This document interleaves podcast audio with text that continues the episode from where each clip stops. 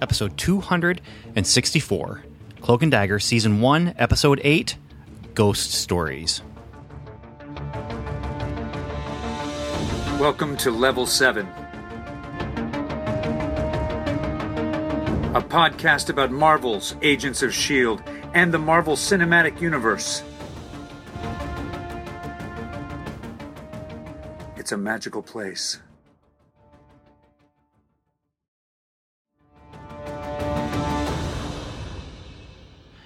Hello, and welcome to Welcome to Level 7. And uh, this is a podcast where we talk about the Marvel Cinematic Universe. And that means right now we're talking about Cloak and Dagger from Freeform. And, well, the last seven episodes, we've had a great time talking about it. It's been really, really good. And so we're going to decide today is episode eight also really, really good? Well, who's here to help me decide that?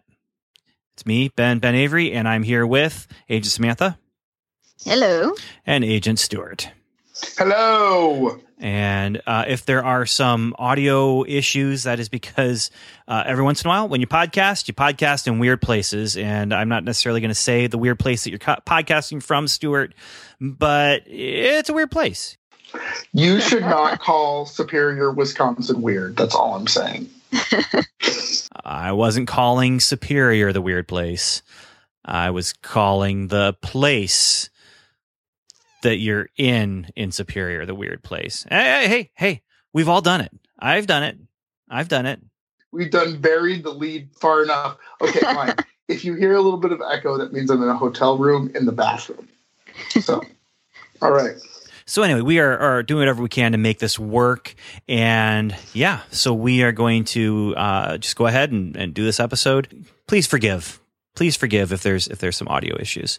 So yeah, let's let's jump into this this episode. But you know what? Oh, what? We're all all three of us are here recording tonight. Yay! That's Yay! true. That's also odd. That's also odd. Um, we're here to talk about Marvel's Cloak and Dagger on Freeform. Uh, this is episode eight. There are there is there were some Marvel Cinematic Universe news items that have come up between episode seven and episode eight, and uh, we're not going to talk about those in this episode. Um, we'll we're going to hold off on that. Um, I have some very strong feelings about some of the stuff that was going on. And uh, for those of you who are listening, removed from the real timeness of the release of this episode, um, this is right after San Diego Comic Con. And so just all the stuff that was happening with uh, uh, James Gunn and, and different people. Um, it, it, it's it's recent and it's news. It is something I think maybe we need to talk about, maybe we need to address. But right now, I just I just don't want to right now. So that's that's the direction I'm steering this ship in, and we uh, we'll we'll come back to it. I, I think maybe uh, as things develop, um, we'll we'll see how things develop with with that. But um, so that said, uh, let's talk about this episode, Ghost Stories.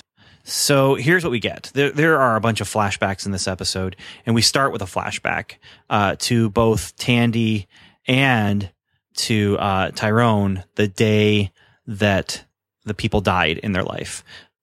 Tyrone's brother, Tandy's father, and Tandy is practicing ballet and getting advice from her father, which is um, there's there's some I think there's some good truthiness to it. He's he's telling her life is full of distractions and you need to overcome them. And he says even if someone else falls down, you have to hold up. And then Tyrone is talking to his brother, and his brother is saying, you know, you you could be better than me. You could be bigger and stronger and braver than me. Um, and they're having that conversation about you know that that it looks like it might be the first time Tyrone's thought about this, but every child has thought about this, where they're you know, will I ever be as old as you are? Well, yeah, you'll be my age, but you'll never be as old as I am. I'll always be older than you, you know, that, that kind of thing. So that's our cold open. Um, right now, the the title, I guess, doesn't really have too much uh, meaning to the scene other than we are seeing more scenes of life uh, before the accident, and, and we get to see Tandy and Tyrone interact with their their loved ones And play thumb more. and play thumb war. Okay, when you have small hands, you have to cheat in order to win at Thumb War. It, I, I may have some experience in this area. You have to. I, yes, yes. And when you have big hands, you can't lose. I mean, it's just the way it is. well, for those of you out there with small hands, you have to cheat in order to win at Thumb War. There's the rhyme of Thumb War where it's what you know one two three four. I declare Thumb War. Boom, Uh-huh. you go into it. Um, my kids, they they do like extra verses to it. Like it's just this kind of What? Go, get on with it, man. You know, it's like one, two, three, four. I declare a thumb war. Five, six, seven, eight. I will crush you to your fate. Like it doesn't even make any sense. I will crush you to your fate. What? So let's move on into Act One here. Once again, we're kind of following our three main characters. Really, O'Reilly is uh, a main character in this series. She she gets her own plot lines. She you know in episodes where we have the things going on for Tyrone and Tandy separately. There's almost always a third through line, and that belongs to uh, Brigid O'Reilly. Uh, and interestingly enough, um, our post credit is actually going to be uh, to talk a little bit about O'Reilly uh, because we're going to talk about some s- possible spoilers for season two in our post credit uh, based on things that have been revealed from San Diego Comic Con and also things that have been um, noticed by a listener and also something that I found out from an interview with uh, with one of the the showrunners. Um, so there's there's some possibilities for season season two uh, spoilers that are based on the comics and based on what we've seen that we may not have known what we were seeing. So that's why we're not going to talk about it here and now. But O'Reilly has passed the psych exam after shooting Dwayne, and now she is absolutely dead set on taking down Connors. Overall, I really like O'Reilly. I, every time she comes on the screen, I, I think, oh, good, we're going to get more of her and more what she's doing and how she's interacting. And um, she's got a very interesting look.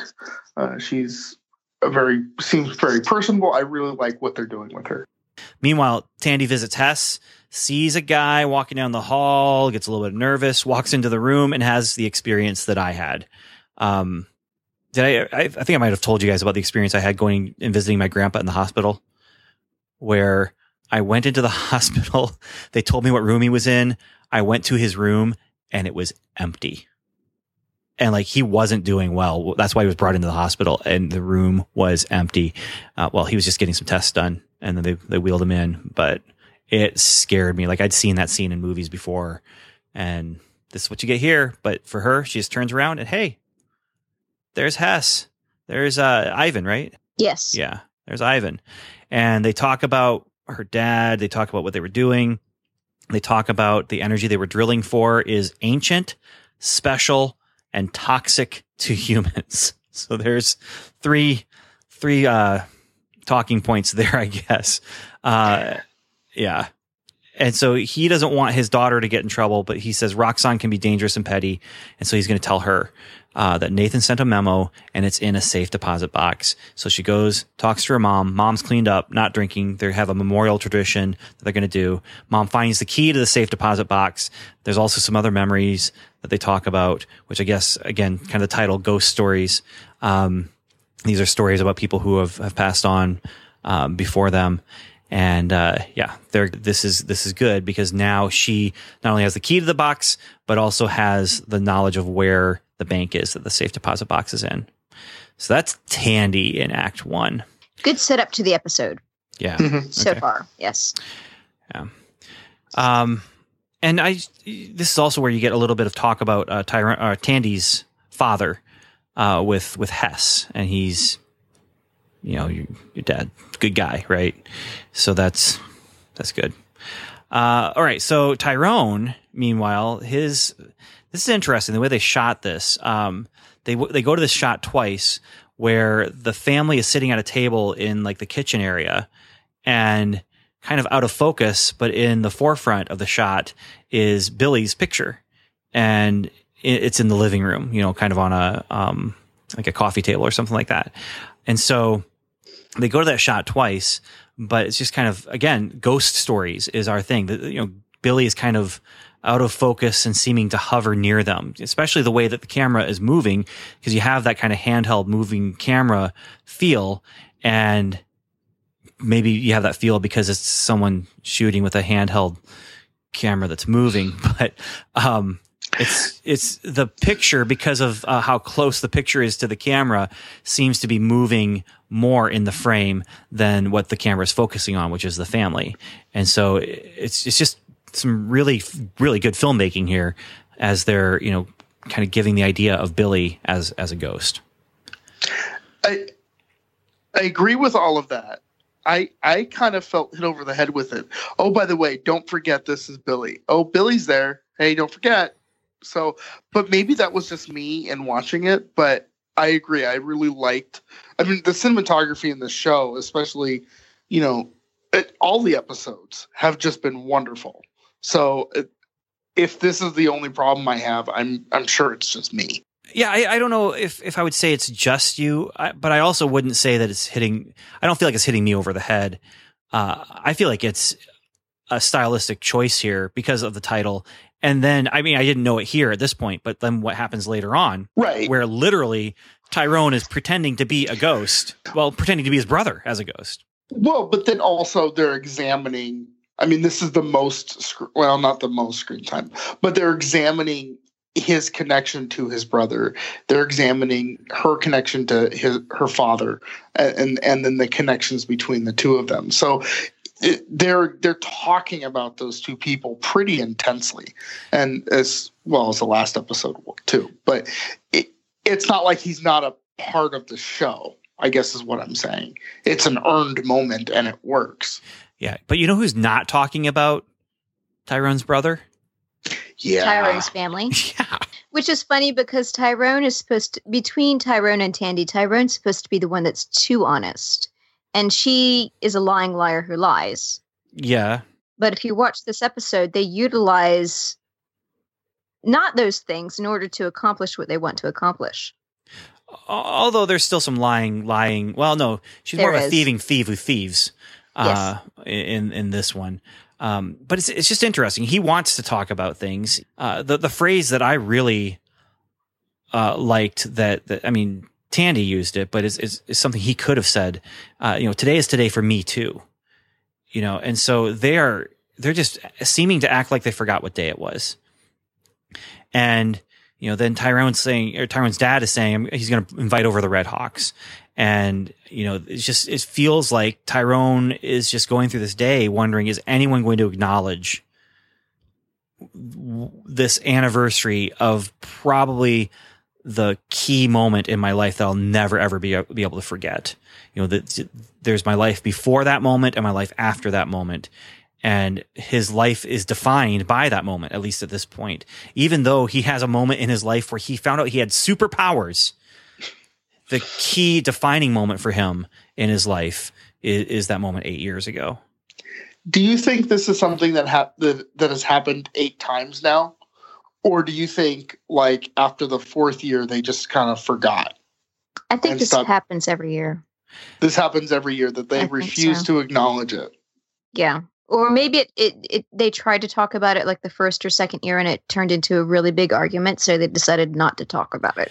Yeah, I'm kind of with you on that. Where it, I, I wonder if maybe four years in a row or something, you know, where they're they'll do something to commemorate it, but then it's just so hard to commemorate something like that, and and to, until they get to this year, where again it's just we're not going to talk about it.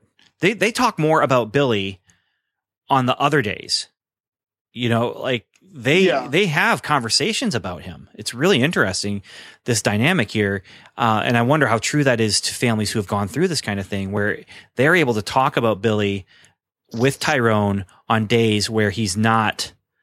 It's not the anniversary, but on this day, you know, this seems like it'd be the hardest day to talk about it because it's it's it's the anniversary of that, and I I have not gone through a great tragedy like that, so I don't know um, how that is. In, in fact, uh, watching a show like this is is actually one of those things where we watch fiction to understand other people's reality, and and this is this is one of those times where um, you can kind of see and, and try and see, you understand other people. You know, who I do know people who have gone through tragedy who just don't want to talk about it, um, or if they do, it is very difficult to talk about it. And and again, the fiction brings you in, draws you in, and you know, fiction allows us to create empathy for people when done well.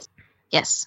So then we get another flashback to the day uh, we, we get a flashback to uh, Tandy wandering around the streets and stealing a phone so she can call home.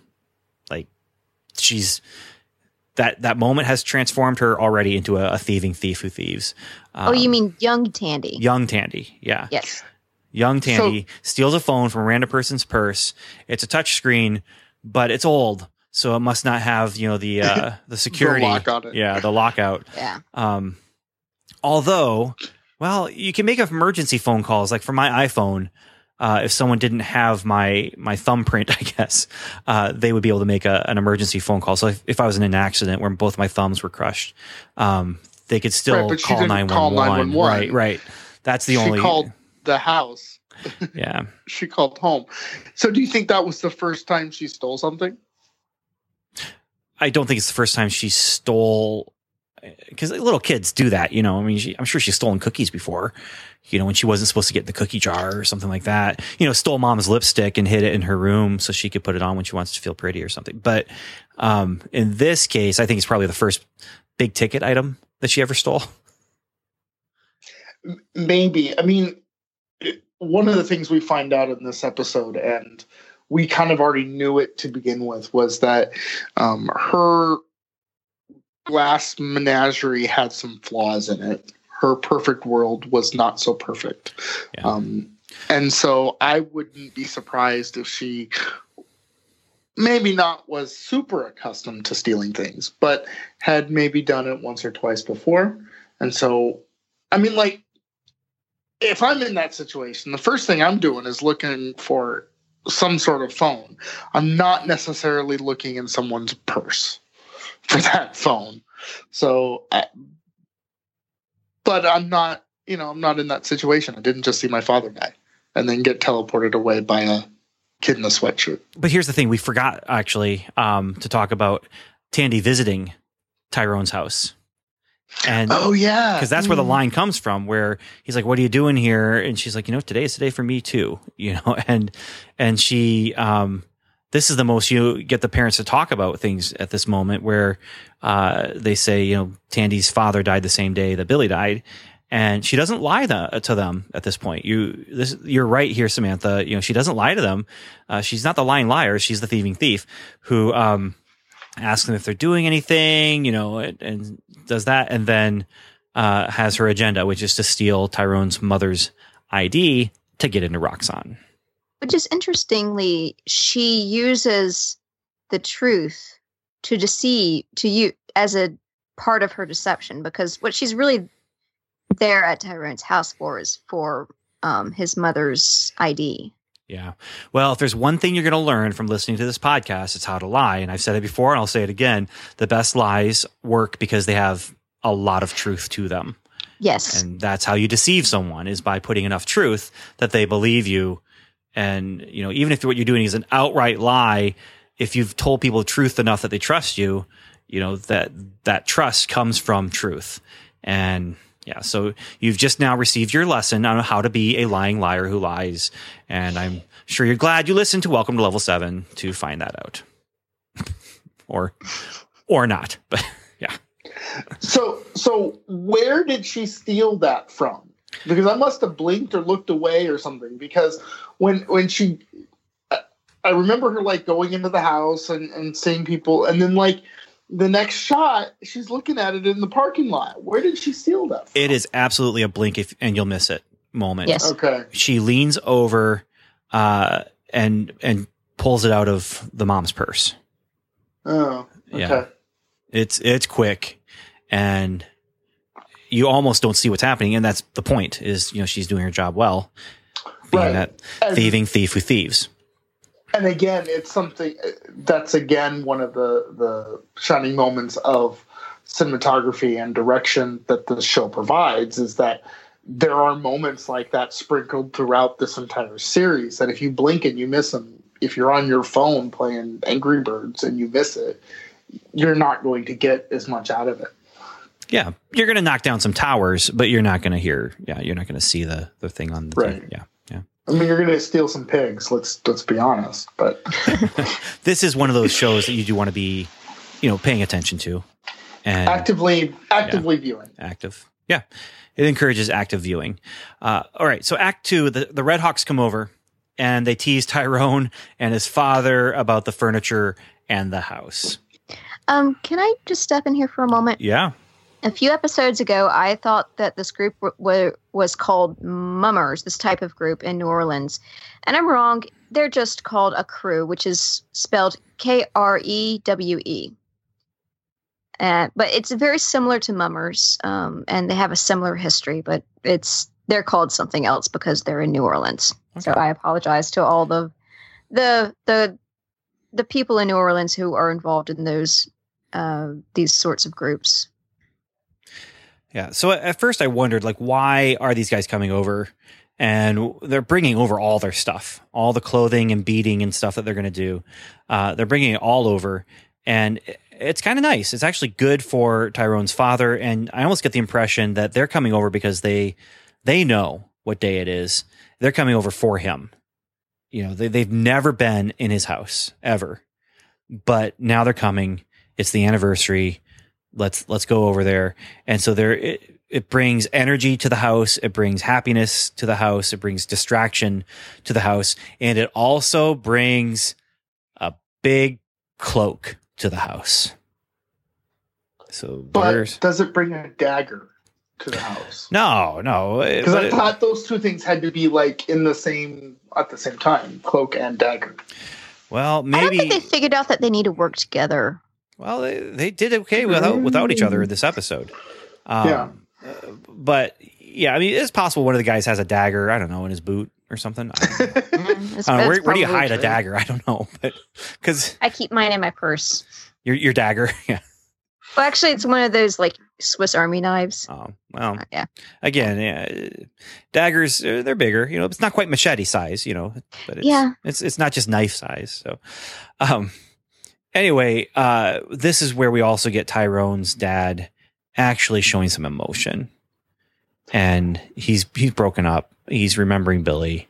Um, he's looking at the cloak because that cloak was Billy's, and yeah, that's it's a. I think it's a good moment. It's a nice moment story story wise, but it's good to see that. Like I was, I was feeling Yeah. bad for Tyrone. Like, oh, his parents don't have any emotion about this, but Mm-hmm. Is it later when Tyrone walks in on Dad holding the cloak? that's this. That yeah, that's at this point That's right the now. scene. Yeah. Yeah. Plus, I- that's that's an awesome cloak. It's a great cloak. I Yeah. feel bad for Tyrone because Tyrone needs to t- needs to talk to his parents about this. Tyrone needs to get. I mean, it, it's hard enough that Tyrone is having to deal with all of the pain, plus being a teenager, plus girls, plus having this ability to like vanish at will or whatever. Much less having his parents be distant from him because they're feeling the same grief too. So he needs to he needs to be able to express some stuff to some parents, and I would have thought his dad would have been, and maybe on a different day his dad would. Yeah, But that scene when when he walks in and his dad's holding the cloak, and you almost get the impression that I, I forget what he says, but his dad's just like, "I need some alone time," and Tyrone's like. I need some dad time. Yeah. You're, you're my dad. You need to be here for me too. You know, and I felt bad for Tyrone in that instant. I felt bad for the dad too. But Tyrone, I mean, the look of heartbreak on that kid's face was just amazing. yeah, yeah. I have to say, uh, the the actor and actress playing Tyrone and Tandy in this show, they're fantastic. I don't know how old they are, and I Oh, know a lot of times when you cast you, when you cast teenagers, you cast older. You try and find young looking, you know, young adults. Uh, so that they don't grow out of the role as quickly as a teenager might grow out of the role, uh, and and so that's why we get Andrew Garfield as as Peter Parker, and uh, for all the good that he did in that role, high school student, not so much. But then you have uh, Tom Holland, who is he's in his twenties. I think he's like 21, 22. and he fits it perfectly. I mean, they they cast the kid who can do the acrobatics and do the acting and retain the youthful look for a few years. So they, they, they got, and, and my, my daughters love him. They love him a lot. So Well, Olivia Holt is who plays Tandy is um uh 21. Okay, She was born in 1997. So she's al- she's almost 21. yeah, August. August. Yeah. Um Oh, you guys are- and Aubrey Joseph, who plays Tyrone, I don't have a birth date for him yet. I can look it up. but you're right. I mean, one of the reasons they they this isn't from the story. One of the reasons they went with um, uh, Michael J. Fox rather than Eric Stoltz in Back to the Future is Michael J. Fox looked more like a teenager Mm. and was closer to it. yeah. Can you imagine Back to the Future with Eric Stoltz? I would love to see that test footage. It's out there. It's out there. Instead, we get we get the Fly exists. Two with him. Yeah, right. It exists. I don't think it's out there though. I think some of it is out there on like a Blu-ray release or something. I Yeah. I do think there is some ways you can watch it, but um, yeah. so you're talking about you know him needing that time with dad, and and you're right, but I think then he's able to apply that energy to his new plan, which we're, we'll get to in a moment. which you could you could argue that and i don't think it's a good argument but you could make the argument that he had his dad and his mom a believed him that there was a you know it was a bad cop not a rogue gang shooting and b talk to him about it he may not need the revenge for his for he may not need to take down connor you know what I mean? If he was able to express some of that emotion, he could maybe have worked some of it out and then not been so vengeful after Connor. That being said, he didn't know, you know, maybe not because he did see Connor shoot him or something. But Yeah, I I don't think I don't think so because this is the one day he really really needs emotional support from his parents that he's not getting it. But the next day, you know, let's say today's Monday and and and so then on Tuesday, I think they might be more willing to talk about things with him. It's just they can't for some reason they can't face it on this particular day, the 8th year anniversary. Uh so so meanwhile, Um. oh go ahead. Uh. Oh. Uh. Aubrey Joseph, who plays Tyrone, he is 19. He will be 20 in November of this year. okay. so yeah, they're I mean they're really close to the ages that they're supposed to be because I think they're supposed to be both teenage or seniors in high school. Yeah, I think they're about 17 or 18, so not Yeah. far off. Yeah, they are both seniors, so um well, he's a senior. She's she's dropped out. Yeah. So Oh, she yeah, I guess she I guess you can't out. really call her a senior anymore, but um yeah. So She can still go back to community college and get um, some sort of degree. So it's I not hope too late. she does. Her Me too. GED is important. She's well. I mean, I know somebody who has a GED, and then he because he dropped out of high school, went uh, then he got his GED, and now he's working on his master's degree. I mean, yeah, it's, I don't it- know. it's I just because know. you dropped out of high school does not mean it's the end of your education. After the That's end of this episode, I don't know if she's going to really care about getting her GED. I mean, it's not like she's wanting a job at this point. I mean, we'll see what happens with that whole situation, but she's got an influx of cash coming her way that she may not need to work for a little while. And uh, yeah, It only lasts a year or two. Come on. well, we'll we'll see if she even gets it. We'll we'll, we'll get there. We'll get there. Okay. So, um, yeah. So O'Reilly comes to the door to warn Tyrone that Connors is coming after him. See, Connors has a sketch that's been made of the kid who ran away from him and disappeared.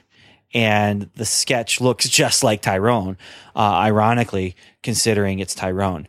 But uh, I, I, I was sitting there watching that up, watching that scene, and I'm wondering who kept that because you know how stuff disappears from from sets. If I was Tyrone, I would have kept that. If I was Aubrey Joseph, I would have figured out how to keep that piece of paper. Yeah, yeah, maybe. Maybe. Uh it's it's a really good likeness. Like a really, really good likeness. Like someone was looking at him when they drew that. I ki- I kind of wish they maybe would have had it look not so quite so perfect, but it needed to look just like him. And it's a plot point. I mean, this is Chekhov's sketch I mean, it, this this has payoff later on. Not that exact piece of paper, but the the sketch artist sketch in general Mhm. has has a payoff later on. It's a good I mean, payoff. it's it's it's definitely a moment, and it's worth noting. And it looks really good. So yeah. So they realize that Connor probably remembers that this is the anniversary, and Tyrone says he's going to make sure he never forgets. And then we get a flashback to a woman telling a ghost story in New Orleans, and she actually says, "You know, don't you don't need to be afraid of ghosts. They're about justice. They're not about abject fear." And so then we get a song playing called "Welcome to My Dark Side," and we see Tandy getting ready. She's looking at plans and papers and floor plans and stuff and memos. And and we see that uh, Tyrone is also getting ready. He's preparing something that looks like I don't know holes in a shirt and ketchup. Uh, I don't know why he'd be doing that, but uh, yeah, he's he's putting holes in the shirt and spreading uh, ketchupy substance on the shirt. I think that was probably red acrylic paint. I, I, I in my mind, I like it better that it's ketchup. Ketchup? Okay, it was in a, like a ketchup bottle, but ketchup, it, it It just- bad after just can you imagine him showing up to Connors and he's like, I'm the guy you killed. And Connors is like, Why do you smell like ketchup, dude? And the guy's, Just because I spilled some on my pants. But uh, this is blood. This is blood right here. I was at Burger King, and you know when they put too much ketchup on, it squirts out the back of the burger as you're eating. That's what happened. But this here, this is the real stuff. That yeah, okay, maybe not. so what happened was he uh, he took the ketchup bottle, he started to shake it out and left it on the top of the building, and then ran down the building so that it could drop and catch in his hot dog. Yes. Yes. He ran out of the building, put his shirt out so they could land on. Yeah. So, so we find out, uh, well, we, we see the plans being made and we find out what the plans are in Act Three. And he goes to O'Reilly. Did this surprise you? He goes to O'Reilly. He says, I want to haunt Connors. And O'Reilly and, and Fuchs are like, no way. You're too young. He's like, I'm fast. You're not fast enough. Ooh, watch this. And he puts on the cloak and he prepares to show them. And I love the fact that they have to, that they, they set up his power to be something that uses, you know, something like a cloak. Like he covers himself up and uncovers, and then he, he kind of, that's how he can do it. It's kind of how he can focus himself on transporting. In the moment, he'll transport without thinking about it, but when he has to think about it, he uses the cloak. I love this. And this is MCU comic accurate. I mean, the this looks like the comic book tablecloth that Cloak wore for decades in the comics. It it looks fantastic. It's it's very very good. Very simple, very clean, and I I love the way they've MCU'd him. I love But it. But the origin of this cloak is so much better than in the comic book. It's so much better. like it'd be hard not to be like I, I I mean I guess it could be worse if he just found I don't know uh, a giant glad bag with uh, drawstring handles on the, on the street and decided to use that as his cloak. That'd be worse than the comic origin. Um, I I just I could not when I got to that point in the comic book. I love those comics. But that point in the comic, I'm just like, wait, ri- what? That, did I just read that? Right? Yeah. Oh, I did. I, I did. It, Um, yeah, but this is so much more meaningful, Oh, 100%. and it's not just yes. because the it's, it's not just because the cloak has beads on it. I mean, this is this is his brother's cloak. Exactly. No, it, Yeah. it has it has meaning. It's it's important. It's yeah. Oh, 100%. Yeah. More, more meaningful. it's it's very uh, writerly too. I mean, Yeah. it- they're using every bit of it. You forgot to mention one little connection What's that? in the scene with um, the lady telling the ghost stories. That is, um, and when Ty, when baby little little baby Tyrone walks up and, and sees her, and she goes, "Honey, where's your mama?" And he runs away. That is his girlfriend, not girlfriend's voodoo aunt. Oh, it's Auntie. Oh, that's right. It's Oh, auntie, yeah. I did And not so notice I, that.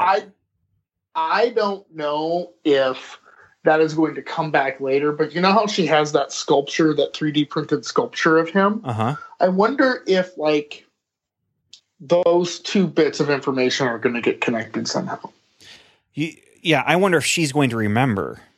Or if she's I even would- if she's even aware of it. I've been a tour guide before. I think I I don't recall.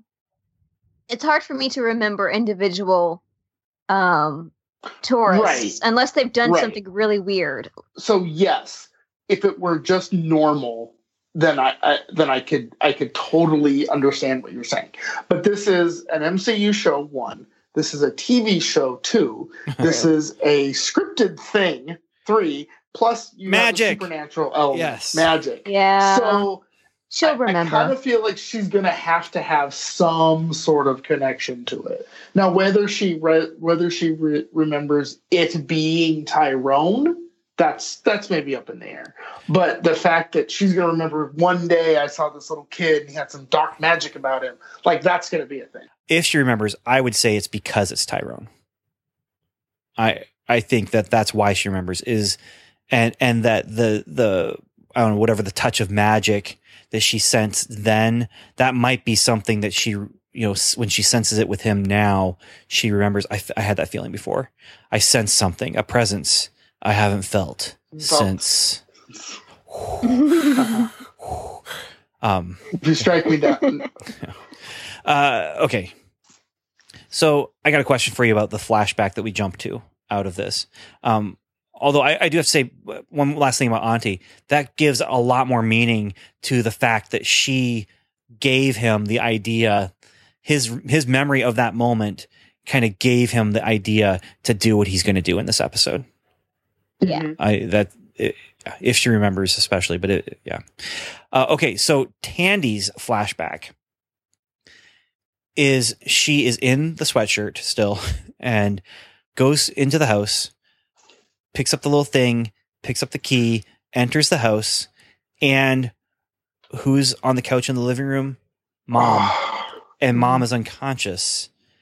And so I couldn't tell. Is she is, is this the kind of thing where she has done some sort of overdose because she thinks she's lost her her daughter and her husband or is this a Roxxon hit? Hmm. Good question. Now I couldn't Hmm. see anything around there, and I, I only watched this episode once. But when it was happening, I was kind of trying to pay attention to see, you know, is there a bottle of pills nearby or something? I, I didn't see that. there. I thought I saw a bottle of pills and some booze. Okay, so Yeah, based on what her dad said too. Her dad, like in the very first episode, her dad was like, "Well, you know, mommy needs to take her medicine," and then kind of smirked about it, right? And was uh, and gave the impression that medicine meant more than just aspirin. and when the men were there, there she was absolutely um, medicating herself, uh, and so okay. All right, because the, the reason my mind went to Roxxon as a as a hit, even if there were pills there, uh, it could have been a Roxxon thing, but that's just because of the whole, you know, Roxxon is is heartless kind of thing. Oh, I m- my pill thing does not negate your Roxxon assassination No, plot. Yeah. Plus, it would not fact, be if out of it would not be out of uh, Melissa, um, Tandy's mother's character, to want to go into a drug induced coma um, following the news that her husband and daughter are missing following an explosion um, in this area. So, I I I might go into a drug induced stupor if if if I was in her shoes. yeah. I mean, just to get out of the Uh, uh, yeah, that's to not- get out of the moment. Yeah, yeah, that's not a, that's not an unreasonable thing to have happened. Neither is Roxxon putting the hit out on her um, because Ro- Roxxon's heartless. Yeah. So then the powers come out. So we end Act Three with Cloak and Dagger doing superhero power stuff. Oh, I wouldn't say necessarily doing superhero stuff, especially when you're looking at Tandy, but they're doing superhero power stuff. So Tandy breaks into Roxxon. She cuts up the walls with her dagger. She pulls, she turns off the power with her dagger. She puts the dagger to the dude's throat that she wants to target for this moment. And yeah, there is her using her powers to basically storm the castle. Meanwhile, more exciting and more interesting to me anyway, Tyrone acts like a ghost. And he is he uh he uses both sides of his power. The the fear side as well. He touches Connors and you get to see that moment again when it happened with the um the shooting of Billy. Um he takes he takes Connor's gun and and Connors looks for it and it's not there as he's you know kind of poofing around him and then he puts it back you know and and then he whispers you killed me you know and, and so he's doing all these things basically gaslighting him uh, you know he's he's just tricking him into believing that there is a ghost right now uh, so that is act 3 Tyrone's ghosting reminds me of a story. what's that The Telltale Heart. Have you guys ever read any of it? Uh you know I, I I might have read the abridged edition or something It's a short story. I love that moment I that love was a great, that great moment. moment. Yes, and I think it added character to O'Reilly and Fuchs. oh totally Fuchs. Fuchs. Fuchs. Fuchs. Fuchs, yeah. That's such a why name your. Dude, that's a weird Be- character. There is a Name. pun involved. We will talk about that- this character later. Okay. Oh my No, goodness. I'm sure we will. oh but- my goodness. Will we talk about that? There is so oh, much to talk about, about this that. character. Not just But the, anyways. Well, yeah. Okay. So um that whoa, that reminds me though, we actually get a name drop for Misty. yes. A name Yes. drop. I I don't understand why it was Misty that gets the name drop because her, her uh, she, yeah, okay, but she's like, I've seen weird things before. You know, this cloak thing. Uh, I've seen weird things before, and let me tell you about my friend Misty. I'm just thinking, well, wait a minute. Like you've seen on the TV, right? You, you've seen the Hulk on TV. yeah, And- right. remember when the sky opened up? yeah, remember and there's an alien invasion in New York. Like um, twice. actually, Misty's not the only one who's referenced um, in this episode. She's the only one who's named, but there's a very subtle reference later. But I will point that out. Please do because I, I missed it. So Yeah. Uh, yeah. yeah, I I mean, caught I- the Misty one. Yeah. Well, the Oh. Misty one was pretty easy to catch because Yeah. She the says, other one. you- "Hey, you hey, let me be tell you about my friend attention. Misty, who's over in Luke Cage on I mean- Netflix. Her name is her last name is Knight. yeah, and and uh and Tyrone's like, well, why why are you talking about Netflix right now? Which, yeah, that's interesting to think about. Like in their in the MCU, they have Netflix, but Netflix doesn't have any of the Marvel shows on it. I mean, it has Stranger Things, but yeah, Agents of Shield not on Does Netflix. it? Did it reference Stranger? Did, did it reference Stranger Things? No, no. I'm, I'm just saying that that Oh. those shows would be on there, but the you know, the critically acclaimed Marvel shows aren't on Netflix in the MCU. So is Netflix in the MCU not doing as well as Netflix in our world? That's that's all I'm saying. It's Those science. were actually made. it's it's the questions you ask when you're watching science fiction and you see this is a different world. How is it different from ours? In the Mar- in the MCU, the DCU is actually doing really well. Well, in the in the MCU, the DC movies have been fantastic and changed the face of pop cinema across the entire world. All right. Oh, exactly. So Act Four, uh, O'Reilly is talking to Connors, and she's like, she gives him the sketch of the person they're looking for, and it's Billy. And so this is where they really are, are kind of gaslighting Connors, which gaslighting means you're um, you're doing things and moving things around and, and telling stories and do making a reality that's not the real reality to make someone go crazy. And that's what they're doing here. Which And don't do that in your relationships. Do not do that in your, No. your relationships unless you want that relationship to end terribly. So do not do that. So- Gaslighting Anyways, gaslighting is only good if you are trying to get a murderer to confess, exactly. but generally speaking, not real. Like in, in not real situations, that's where did um, you guys know that Angela Lansbury's first movie was a movie called Gaslight? yes. that's where the phrase comes from. Is, It's- yeah. is that movie? Yeah. Fantastic movie. Kids, if you have not watched this movie, go down to your public library. I'm sure it's there and borrow it for free. Sometimes it's on Turner Classic Movies. yeah, so they're they're they're tricking him. Tyrone appears as Cloak, and you just see like this ghostly image of him. Great, it, it looks so cool. But O'Reilly says she doesn't see anyone, and and so there's chase, shooting. Um, but Tyrone says, "I ain't never gonna let you be until you admit what you did."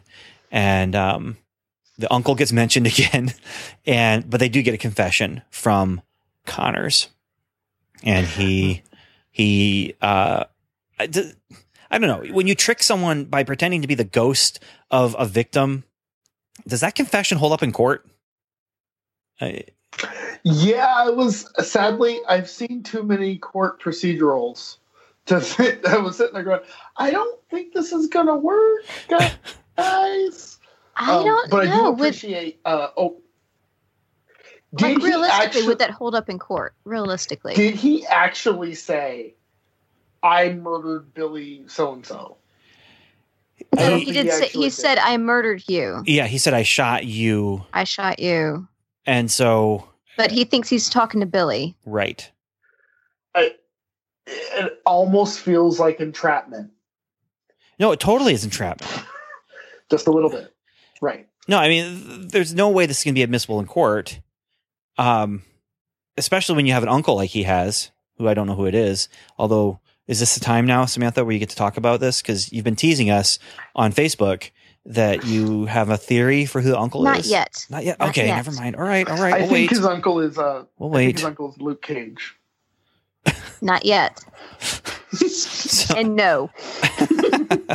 so we're waiting. We're gonna wait longer. All right, cool. No problem. No problem. I, I can do it. I'm I'm a patient person. I'm a patient person. Uh, so back to Tandy then. The man suggests, first of all, when she says she just wants to get her father's good name back, that Nathan didn't have a good name. And then he offers her money and he's like, What do you want? What do you want? And um, Samantha, this is where the line comes. She says, I want my father back. You and she doesn't say an SOB. She says says a hole. And but she doesn't do the Inigo Montoya where they actually, you know, she stabs. You killed my father. Yeah. Prepare to die. Well, no, I mean, um, this is where he's. I want my father back, and he he stabs the the six fingered man. And spoilers for Princess Bride. I'm I'm sorry, but um, that's not the only climax that you get in the movie. So there's still some things you can look forward to if you haven't seen it yet. But Mm. um, the classic line. I'm thinking, why are did she, did she like that movie? You know, is is is Princess Bride on Netflix in the MCU? And Yes. so she's watching that Actually, along with it's on. I think it's on Netflix now. in, in both yeah yeah both universes this is this is parallel Yeah. universes yeah um so i i couldn't believe they used that line uh it makes sense and emotionally that's what she would say i think but Well, you have someone okay, yeah so that that line in both instances is well written. It's a well written, it's a natural line. yeah He's like, What do you want? Do you want this or do you want that? And the only thing she really wants throughout this entire her existence is her dad. She doesn't want I mean in the last episode proved that. You know, She- where yeah. Yeah. so she doesn't want she she wants all those things superficially, but what she really really wants and what you might say is a driving factor in her world is her dad. and and what's driving her right now is to exonerate her dad The- right. the mistake that destroyed the oil rig was not her dad's mistake. In fact, it was something he was actively trying to get them to fix. And so she thinks if she can get that information out into the public, then it will exonerate her dad. And she can't get her father back, but she can at least, quote, get his good name back. The guy suggests that he didn't have a good name. And that's not good for her. Uh, in my notes, actually, this is then when they they name drop Misty in, is in the next scene where they're they're booking Connors. What do you think about the way she left the guy in the building, where she chops out a support beam and leaves him with his hands tied? Did she did he die?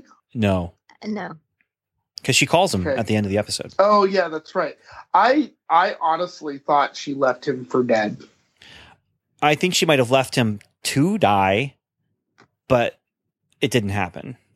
Like she didn't um she didn't do the the uh vulture in Homecoming where just cut all the support beams all around the person and then drop the building on top of them.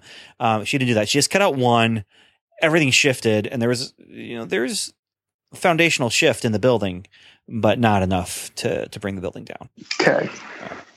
Because I, I, I think if she had left him for a premeditated murder, as in, I'm going to drop this building on you, that would change her character. It's hard to describe these two characters as superheroes, but she would be further away from that description if she had dropped a building on him. Yes, I don't think she premeditated it though. I think this was walking away in anger, forcing herself not to kill the guy by just putting a knife in his chest and lashing out is what I see her doing. It's a lash out, not a not a premeditated I'm going to use this as a way to kill you because I thought it through. What would Captain America say? What would Uncle Ben say? Uh, they would both say that she shouldn't do that and uh, Captain America would just be like, "Hey, wor- let's let's work on your anger. I can teach you some breathing exercises. I I know a great guy who is working with people who've gone through trauma. Now the trauma that they're going through are, is, is military related, but The sun's getting real low. uh, okay. So now let's get into Act Five because this is where things get uh, controversial, I guess. Um, so we have the ceremony that Tandy's mother does every year, and Tandy hasn't done it for a couple years, but they basically launch balloons into the air at the point on the beach where um I don't know if that's where she came up out of the water or what, but it's it's close to where you can see the bridge and stuff. Uh, Tandy they brings light the lanterns Yeah, she's so li- that she brings- Rapunzel can see them from her tower. or because it's a Viking funeral. Because this is not the first uh, floating lanterns to to be seen in the MCU either. But uh, they they're standing there. Tyrone comes and shares the moment with them because he's not getting a moment like that with his own family. And so the mother is standing in between them. And she takes Tandy's hand, she takes Tyrone's hand, and they're transported to Tandy's front door. They get the key, they go in the door, and they're in a theater. And there's the mother watching memories on the screen in the theater. And the question comes up is this a fear or a memory? It's both. And so they she uses a dagger to cut open the screen. They go behind the movie screen where there's the memory. The the way it happened. The memory on the screen is the way her mother remembers it. And we see the scene play out where before she just brought tea and everyone's happy and there's kissy kissy. Um, but we see the scene play out in black and white where she brings the tea or coffee or whatever spills it on his paperwork that he's working on and he straight up hits her in the face And not like it Mhm. was a first time event either. no no. no This was this was a thing that happens a lot. Do you remember the music that was playing in this scene? The background music. i don't It's The- Bach, Bach's Cello Suite Number One, which is a favorite of one Mr. Wilson Fisk. oh really? Huh. Yeah, that's the other reference I was talking. I was Okay. talking about. That's a Um, good Very reference, well yeah. done. which Oh. made me think um could uncle be a title instead of you know someone's actual Huh. brother to my parent and it made me wonder is this uncle that they're talking about wilson fisk I would love that. i So- know he's so- a stickler for new york city but it but is he Wha- beyond going on business trips No. very What is interesting what how did they talk about the uncle? he just calls him his uncle just yeah there's there's no um Who calls who, who Tyrone? no, No, uh, Connors. connors calls him uh, Oh, an his uncle, uncle and also um okay. the rich spoiled kid who tried to rape Tandy also re- referenced an uncle who was on the uh, uh, police officers board. Mm, okay. Yeah. Yes, Yeah. and obviously this person is somehow connected to the drug trafficking. So it's who Wilson Fisk is also involved in drug trafficking. So, I mean, what's going on here? I mean, I, I know I'm connecting dots, but it's it's not impossible dots to be connected. No, it is absolutely not impossible dots. Especially with the inclusion of this character who knows Misty Knight from Luke Cage. Right. Now I haven't gotten through Luke Cage yet to know if she actually makes an appearance, but I don't think she does. I haven't seen season two of Luke Cage yet at all. So here's the thing, Samantha. That's very yes. interesting uh, theory that you have, and here's what makes it even more interesting: is Kingpin is a figure that looms large in the early appearances of Cloak and Dagger in the comics. Hmm. So I'm very happy. I, I'll, I'll, be honest. I mean, when I was reading the comics, I'm like, oh, you know, because you have these MCU connections in the comics of you know, Punisher is a character that's in those early appearances. Um, Spider-Man, obviously, because they appeared in Spectacular Spider-Man originally. Uh, you know, so there's there's lots of MCU connections of the characters themselves in the in the six one six universe. Um, but Punisher, for me, I was just like, well, there's no way Punisher is going to be in here. Um, wow, how cool would that be to have Vincent D'Onofrio come in too? Really interesting. He would so make a cameo appearance. Yeah, because he's Vincent D'Onofrio is just that, that awesome. he is a cool me. guy. He's very cool. the The thing that happens after this is she decides to take the money uh, instead of instead of releasing all this information out to the press, she's going to take the money that the guy offered her. And whether or not she's actually going to get the money, whether or not Roxxon is actually going to let her survive, uh, or or at least not go after her, that remains to be seen. But she has made her decision for the the, the present. I'm going to take the money.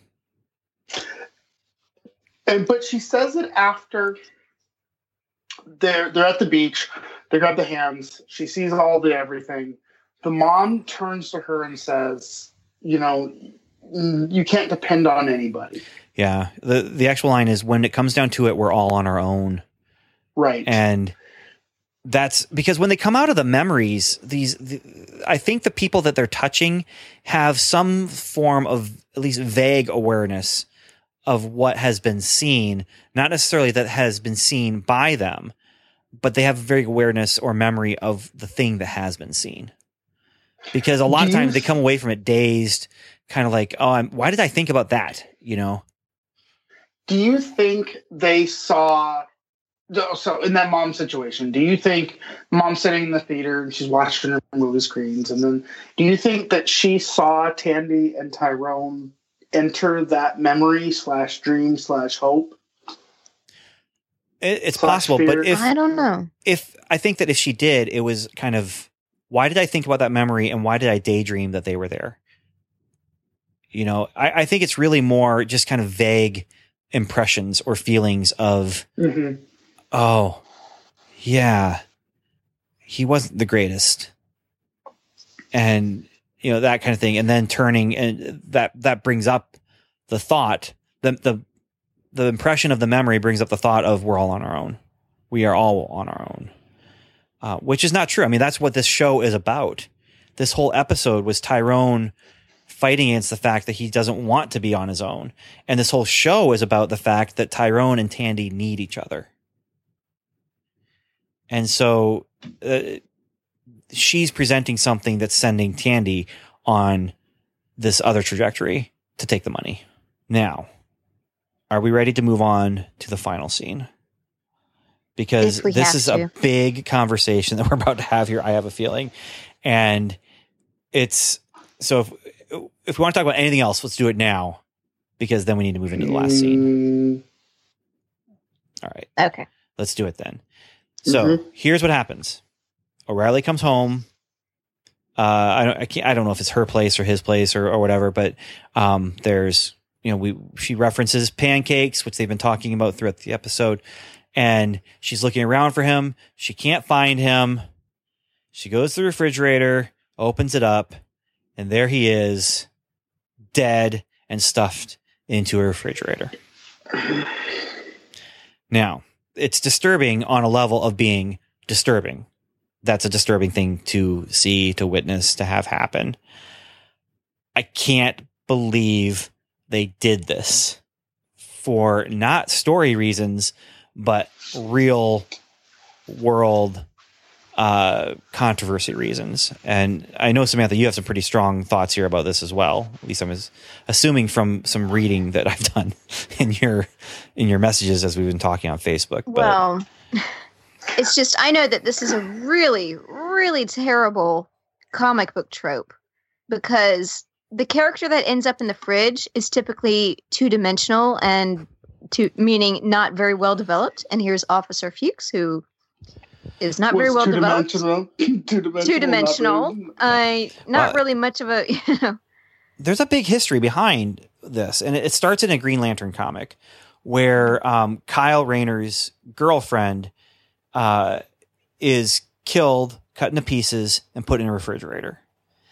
And so the phrase, the trope, refrigerating a character, um, you know, she was refrigerated or whatever, it, it has nothing to do with Indiana Jones in a refrigerator surviving a nuclear blast. And has everything to do with killing off a character's loved one almost exclusively women in a, a gory and uh uh oh what's the word i'm looking for? Um in a really horrific way ex- just to push the story forward. exploitative way Yeah. and it's not just to push the story forward it's to give the male character motivation to to do something and to act and usually out of out of anger obviously and so the trope itself is you know it, it's used all the time where someone's loved one uh dies and you know but it's it's it's doing this especially with women uh in you know killing them off in, in horrific ways to give motivation to the male um, lead character. Now here they flip flopped it, but this is why I can't believe they actually put him in a refrigerator because the trope exists in our world, and they're not just creating a horrific moment in the show; they are referencing a trope. They are purposefully referencing a trope, and to me, when you do that with a moment that's meant to be an emotionally uh, explosive, if not exploitive moment, um, it takes away from from the fiction and it becomes metafiction. And Yeah. and that's why I was like, I can't believe they did this because this is a controversial thing, you know. And and if they're just doing it to say, hey, we flipped the trope, so it's not the man who's finding the the woman, it's the woman who's finding the man. Uh, if this was a different kind of story, I think I'd be a lot more accepting of it. But you know, you bring the meta stuff into storytelling, and suddenly you're changing your story. I, I just, I don't, I just didn't like it. I, that's Yeah, and this is it's just it was very cheaply done for a very rich series. And they've already done this essentially earlier this season with uh Tandy's mother's boyfriend, the lawyer. hmm But the difference is we got to know that lawyer and we got to see that he's a very deep person. He's married, but he's having this affair because the marriage is not working out, but he doesn't want to break up the marriage and he's very torn and you know, we get to see that he's a there's a depth and a kindness to him. Uh, where you know lawyers who cheat are are you know you could stereotype him into being Mhm. a really terrible character and you find out no he's got this huge heart and he's in for lost causes that was well done I- even though he's only in for two episodes this just felt cheap Well, to me, it didn't feel cheap to me, other than that they used the refrigerator. Like I wish it had been anything else. we don't even get to know officer fuchs we don't know anything about him beyond that he's sleeping with o'reilly Oh, but they have their conversations. They talk about things that they like, and and they talk shop and the case yeah, and about her and we and know waffles. nothing about him You and know, waffles we know nothing about him nothing I don't think he's a completely useless character. I don't think he's a, a particularly uh, shallow character. I just I hate the fact that they used the trope naming thing. yeah Let's let's put it this way: in a show that was purposefully shedding light on things like that, you know, like a Deadpool. I, let's go there. Deadpool Yeah. makes fun of these things, and so to do it in Deadpool, it makes sense. If you were doing it in a a situation like a Watchmen situation, which is a deconstruction of superhero tropes, uh, it would work in that. This is not a deconstruction. This is not a parody. This is not a satire. This is not a show that's making a comment about superhero storytelling tropes. This is a really well made, well shot, well written show about characters. And so then to, to take this and turn it on its head and say, well, we're actually going to make it a satire or we're going to use it to make a statement uh, about superhero stories, it just feels that's what feels cheap to me. So I think we're both coming to the cheapness from a different angle is what, what it comes down to. yeah. Well, it's just that, you know, the girlfriends of the heroes, I mean, sometimes they are, or just any girlfriend in any, uh, almost any genre, every once in a while you will find the girlfriend who doesn't have a personality. And here we have is Oh, a an lot, off- yeah, police officer who doesn't really have his own personality. I mean, I can see that the actor who who was portraying him is trying to put something into it. That he is, I mean, he he's not too. He's in his head, the actor's head. He's trying to make him something two dimensional, even though he has nothing really much to Yeah. go on. He clearly, But- he, yeah. I it's mean, just in. I mean, the the point of the Me Too era, and you know, trying to equalize. I mean, what a lot of people don't understand is. It's not about making women better than men. It's just equalizing the playing field.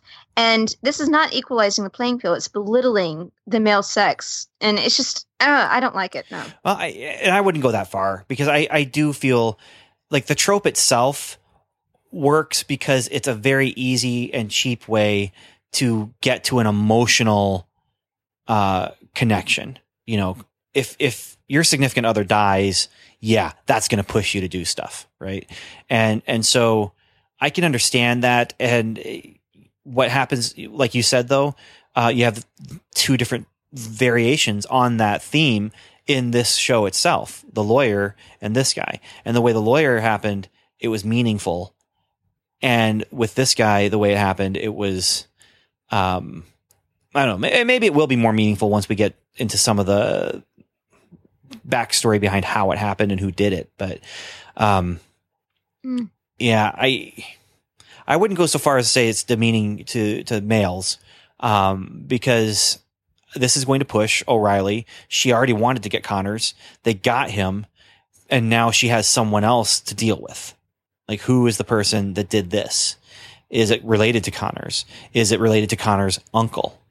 You know, is it Kingpin who's behind this? You know, um, she's going to want to find out, and it's giving her motivation. And I think it's an understandable storytelling trope to use. I think it's been used since Hercules. Uh, you know, it, it's just it's. Um, but I just I wish they wouldn't have used the refrigerator itself. That's that's where I where I land on that. So Yeah. I, I, mm, yeah. It's just, I wish they had developed Fuchs a little bit better. And I, I mean, honestly, I think it's even in the name Fuchs, which, which Fuchs, which honestly sounds like a curse word. and Um, looks like one even more than it sounds like one. Yeah, and it and what's the first and- thing we see them doing? You Yeah. know, and and so from the beginning, I didn't like. You know, it was clear. Okay, this is what this guy is. Um, you know, he's he's her boyfriend. You know, that's that's who he is from the beginning. I mean, that's his identity, and that's again. If they were making a comment on how so many female characters are their sole identity is the girlfriend of that superhero, you know, that'd be one thing, but it would fit better in another story. It just, yeah, yeah. I think I we, I, just think we agree without agreeing on the same, on the, we, we get to the same destination. We just take different roads to get there. I think is what we've got going on here. Yeah, yeah. I, I, I think that what they should have not done, well, what they should have done is given him a personality and given him more to do, and not killed him with a refrigerator. So there we go. Yeah, yeah, yeah. All right. Well, let's move on to some feedback. And um, first of all, uh, we've lost Stuart. Uh, you may have noticed that he has been very, very quiet during this conversation. It's not because he doesn't have anything to add. It's because, well, we, we were talking about audio problems. And so we're going to see if we can get him back for the post credit. But for right now, I'm going to read a couple of, of emails and I have one voicemail to play. So uh, email one is um, Oh, this one, uh, this has spoilers for Infinity War, so I'm, I'm just going to say that out right now. But Ant Man and the Wasp kind of broke our, our moratorium on on Infinity War spoilers. So, uh, subject is Cloak and Dagger. Uh, this is from Agent LH. And Agent LH says, I have a theory about what Chantel said in episode six. Spoilers for Infinity War incoming. She said that in the end, one of the di- divine pairing will die. So, what if on the last episode, Cloak and Dagger, or Cloak or Dagger, almost dies, but is saved by Dagger or Cloak in the end? And then they start talking about how they broke Chantel's prophecy, and then one of them turns to dust. This even works if it isn't Dagger, who is the other part of the pair. Your thoughts? And uh, my thought is, I don't think it'll get quite that far in the story. I, I don't think that that the end of this season will t- will go right up to the the snap. That's that's my thought. But it would be interesting to see, you know, Cloak and Dagger together, and then one of them goes away in, Uh, the, in the snap. Yeah, that would be pretty cool. But I think some another listener connect uh, figured out this quote unquote present day is taking place, and he he or she figured it out figured out that it would it took place in 2016, so two years ago. Yeah, yeah, and, Yeah. and I don't know how how accurate that is as far as how things, yeah, uh, really are in the MCU. But Yeah, I have to go back and listen, but the the one that figured the, all this out, I'm so sorry, I don't remember your name, but the listener who figured all this out um, noticed that they've somewhere along the lines that it was written down that the events in the past where the explosion happened that took place in 2008. And then we're talking about things happening eight year eight years later, so this has to be 2016 in the story. All right, Agent Shannon writes in, and the subject line is The cloak is on. Hi, Ben and crew. Just a quick one to say, what a show and what an episode. I had a lounge full who went from a universal yes when the cloak went on to a sad groan when the fridge was opened. Still loving the slow build, now with powers, and the budding relationship between the two main characters. My girls thought it was a nice touch to have Aubrey sing the song that closed off the episode. It rounded out the episode well. And I, is that the actor who plays Cloak sang the song? This is me now coming in. Uh, wow. I Ah, I don't know. Let me Oh. look. Uh, P.S. I just finished reading all the comics, and I like how the show has used their powers manifesting through their proximity to each other, keeping in with how their powers were supposed to manifest in the comics if outside forces didn't try and influence their powers. Found a little weird how Cloak and Dagger's powers were supposed to be reversed, as Ty's dagger costume was one to forget. And uh, yeah, that actually happens in the comics. She becomes Cloak, he becomes Dagger, and it doesn't look great. so, uh, PPS, as a responsible father, I have followed Ben's lead in reciting Spider Man's final words to Iron Man to my kids to incite a reaction. Hashtag Mr. Stark, I don't feel so good. Does it feel weird to talk about Infinity War? All right, Cloak and Dagger 1.8 feedback from Agent 084. Message Where to start with this episode? Pour one out for Officer Fuchs. I spent the whole episode trying to figure out if he was going to be a good guy or a traitor, but in the end, I can't deny how cold blooded the guy was. Cue crickets. While I sit in the corner and think about what I've done, here's my actual thoughts. This was a great ride, start to finish. Our two super babies are all grown up and terrorizing the old men who ruined their lives, and I'm here for it. There's a couple of logistical questions I had about each of their arcs, like whether or not Tyrone was caught on video disappearing and reappearing, and if he has to sign the Sokovia Accords now. Although, if online theories I agree with are correct, this should take place right before Civil War. Also, I don't know what's stopping Scarborough from sending cops or water delivery ladies to Tandy's house. She held a knife to his throat and threatened him, so is it guilt keeping him at bay or something more? Ivan is still on death watch for me. Again, I don't see how Roxxon has been built up as this corrupt, ruthless corporation and then have them leave loose threads all over. Don't get me wrong. It's fun when our heroes get stupid bad guys, but hey, if I was an evil corporation, I'd do things differently. That's all I'm saying.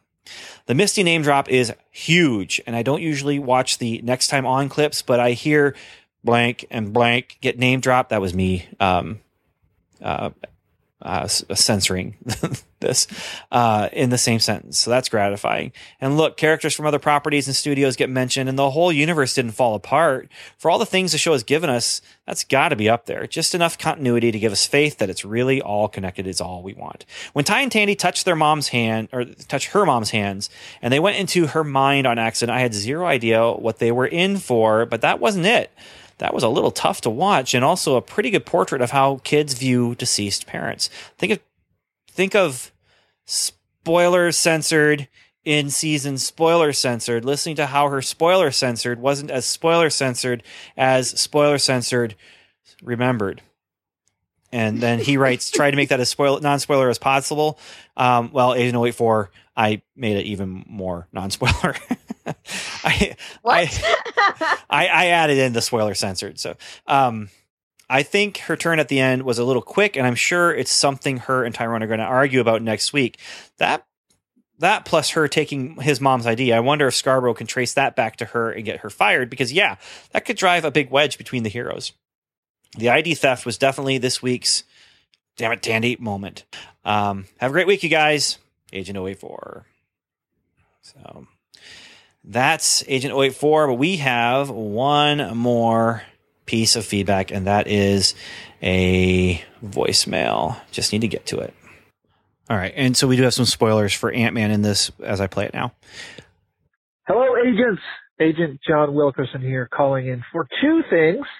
Number one, a little report on Punisher season two. They were filming scenes in Albany, New York, which is very close to where I work. And unfortunately, last week I was unable to actually like snoop on the set, but I did get some reports. And one of the reports was that they dropped an ambulance off an overpass. So there's that for uh, Punisher 2 spoilerage there. I guess that's not really a spoiler. There's stuff blowing up and getting dropped all the time in uh, Punisher. So if anyone's interested, you know, there's that. Also, Ant-Man and the Wasp. I watched it last night. And I have two really, I mean, these are, these questions have to be answered. Number one, where do you get makeup in the quantum realm? And number two, why doesn't all the stuff in the building when it's shrunk and then it's being tossed around and jostled around get broken into tiny little bits? Like you said, you kind of have to suspend some disbelief. There's some inconsistency in the way science is applied here. But you know what? It was a fun movie. I really enjoyed it. This was one I decided going into this one that I was just going to go in and think the best of it. And it, it really, I think it delivered. It delivered as a fun family action film. And as far as the cleanest movie, I would actually vote for Black Panther. I thought Black Panther, despite the some of the violence that was in it, was actually a more family friendly film because Black Panther never uses profanity. He's the first, besides Captain America, and even Captain America has used some light profanity, but T'Challa never uses profanity in Black Panther, and I really uh, enjoyed that. Anyway, agents, keep up the great work. This is John Wilkerson signing out. Uh, okay, so I'm not going to be able to answer those questions, but I will give a little pushback on Black Panther being more family friendly than Ant Man, and that's just because of they actually show like bladed weapons enter people's body uh, in in Black Panther, and so that just that just put it a little bit over um, for me for like younger kids. That that's all. Yeah. Um, and uh, where does Hope's mother get that makeup in the quantum universe? um, the same. She got it from the same place where the background music comes from. Yeah. you can actually make uh, makeup. So, but yeah, I mean, if I was in her situation, I wouldn't even put any effort into it. But yeah, I think she got it from the same place where where we get the background music. As in, it's a movie. yeah, yeah, she got it. She got it from the uh, the makeup department. Yeah, uh, just offset. So yeah, yeah. All right. Well, that's everything for this episode then. And we're going to do one quick conversation after the credits about some possible spoilers for season two of uh, Cloak and Dagger as far as some villainous possibilities. Um, until then, any final words, uh, Samantha? Uh, yes, uh, let's give a big shout out and thank you to our Patreon patrons, Andrew, Jeffrey, Trent, and Tassel. Thank you very much. Yes. Thank you very much. And um, Samantha, you know, one of the rules in Incredibles that keeps get brought up, keeps getting brought up is uh, no capes, right? And See. you know, but but what about cloaks? You know, I mean, there, there's a big difference, and, we learned that difference in this episode. But it's the big difference. They did they didn't explore it enough. I mean, this is I want a cloak now. I, I don't want a cape. I want a cloak. And do you know why I want a cloak? I Why? want a, I want a cloak because a cape is just an add-on to a shirt, but a cloak it hugs you.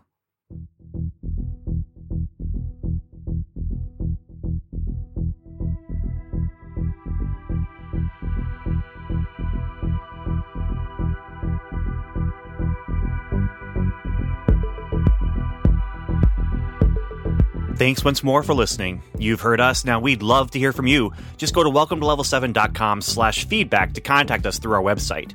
You can also leave us a voicemail by calling 1 77 55 level 7.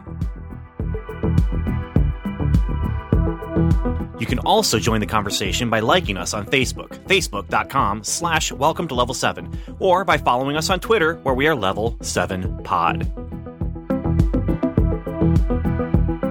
Welcome to Level 7 is a proud member of the Noodle Mix Network. Find more of our award winning and award nominated podcasts to help you think, laugh, and succeed at noodle.m.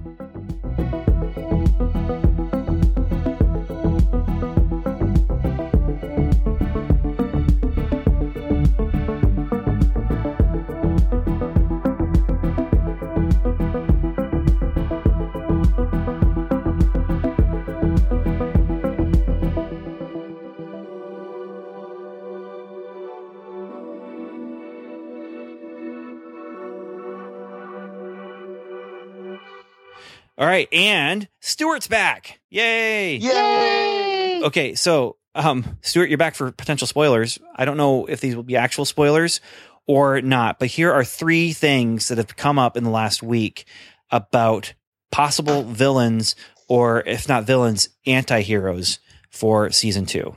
Okay, and they're related to the Okay. comics, but they're also related to what we've got here. I wasn't going to add this one in. Um, and rats, I, I probably should have checked Facebook because uh, we had a listener on Facebook. Oh, yeah. Well, this is going to get edited out. So let me do that real quick. Oh, it's not there on Facebook. Rats. Oh, nope. Here it is. It's Dylan, Agent Dylan. Agent Dylan. No, it's not. Not Agent Dylan. No, it is Agent Dylan. It is. Okay. There go. Agent Dylan. Okay. Always good for All right. good emails. So first, I mean, this would be just a normal kind of just interesting trivia, and that is Nathan in the comics, Tandy's father in the comics, is a cult leader called the Lord of Light, who actually has some light powers. Okay. That sounds very similar Hmm. to uh, Runaways Lady. Uh, yeah, yeah. But the reason I would bring it up is up until this point, I thought they're not going that direction with her dad. That he wasn't anything, that he wasn't a good guy, you know? And yet this episode kind of says, no, they are going to bring out some badness in him. So I wonder, and people have talked about, you know, I, I think Samantha, you might have even wondered about, you know, did, does her dad have light powers? Is that something? And um, in the comics, yeah, uh, that's a part of it, but that's not where she got her powers from necessarily. Um, at least as I remember it. I haven't read all of the Cloak and Dagger comics. I'm I'm filling up my collection now to finish up. I got some holes in Volume Two, uh, the the second Cloak and Dagger series after their mini series. So I can't read that series um, right now.